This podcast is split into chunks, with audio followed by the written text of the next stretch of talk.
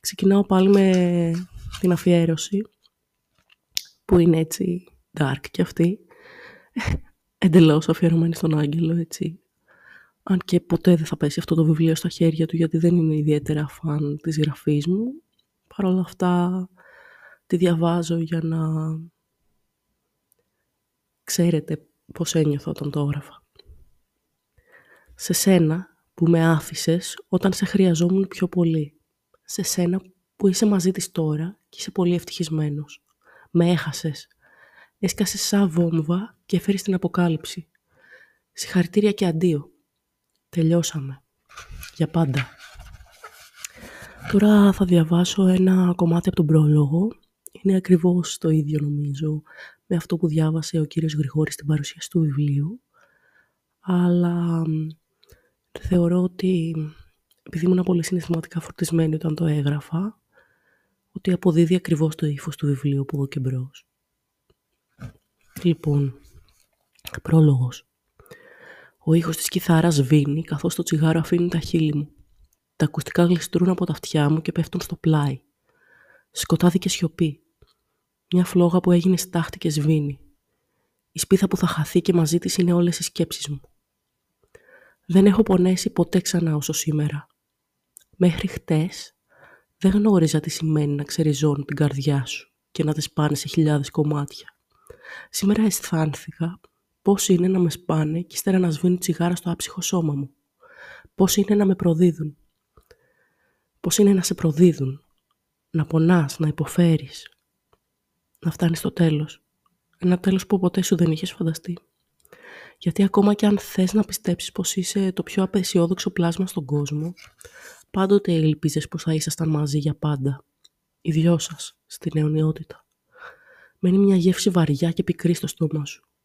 Ποτίζει τη σπασμένη καρδιά σου και απλώνεται σαν βαριά μούχλα. Μια μούχλα που διαλύει τα σωδικά σου, που απλώνει τον πόνο. Τον διαμορφώνει με τέτοιο τρόπο ώστε να σε καθορίζει. Να είσαι μόνο πόνος. Μόνο απογοήτευση, απελπισία, δάκρυα. Η γεύση της απογοήτευσης, της ελπίδας που πεθαίνει, του τελευταίου τσιγάρου, σημαίνει το τέλος. Είναι μια γεύση μαύρη που πλέον με έχει καθορίσει, με έχει αλλάξει, με έχει σκοτώσει και σαπίσει. Θυμίζει αυτά που επέτρεψα να μου λείψουν. Είναι σαν τις αναμνήσεις μιας άλλης ζωής που δεν πρόλαβα να ζήσω. Τις δονήσεις ενός τραγουδιού που δεν άκουσα ποτέ που παραμένει στην καρδιά μου μέχρι τούτη τη στιγμή, καθώς ο λευκός καπνός με τη λίγη.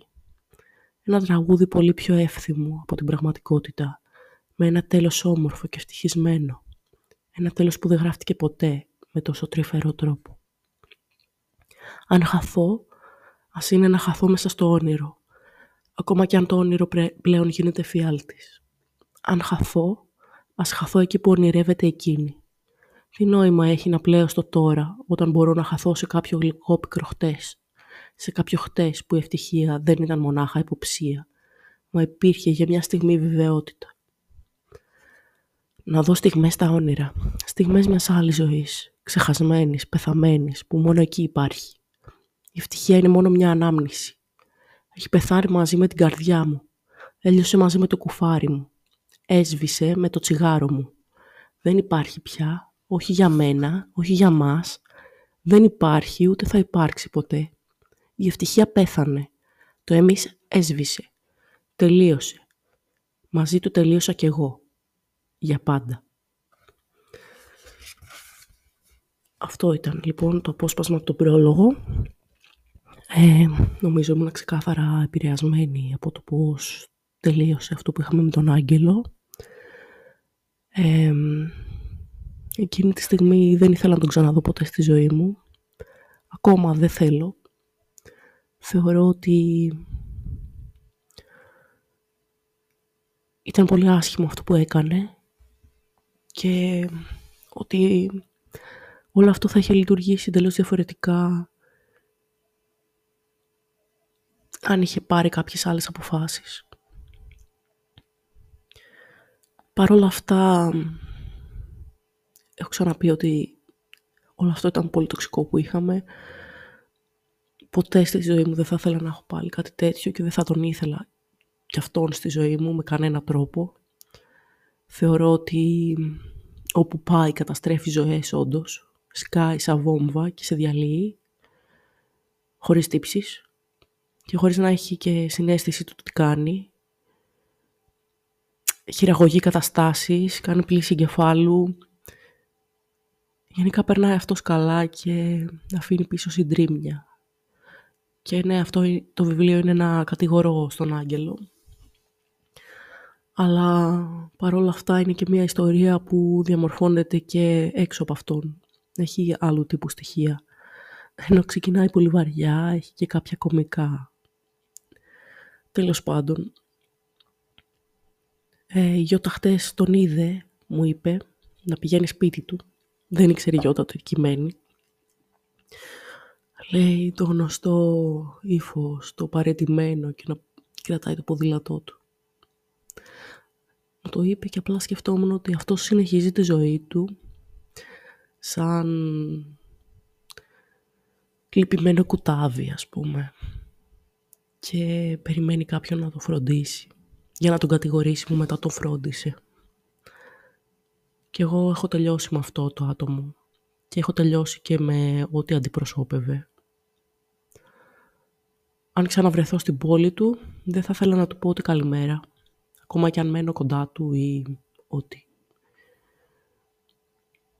Και το να γράψω αυτό το βιβλίο με βοήθησε πολύ να το αποφασίσω αυτό. Το ότι αυτός ο άνθρωπος έχει τελειώσει. Και ότι λυπάμαι για όσα άφησα να μου κάνει και για όσα θα κάνει σε άλλες κοπέλες. Και δεν εννοώ σωματική βία, εννοώ να τις φτάσει στον πάτο, συναισθηματικά, γιατί έτσι λειτουργεί. Αυτό ήταν το επεισόδιο. Νομίζω ήταν λίγο πιο βαρύ από ό,τι περίμενα. Αν και ξεκινάει βαριά αυτό το βιβλίο. Αλλά όχι μόνο έτσι στενάχωρα. Έχει και πιο ευχάριστα μέρη. Αν ανησυχείτε για το καταθλιπτικό αυτό ε, κεφάλαιο που διάβασα. Τέλος πάντων. Θα τα ξαναπούμε σύντομα και ελπίζω την επόμενη φορά που θα ηχογραφήσω η φωνή μου να μην είναι τόσο χάλια και να είμαι λιγότερο άρρωστη. Μέχρι τότε, αντίο. Θα τα ξαναπούμε.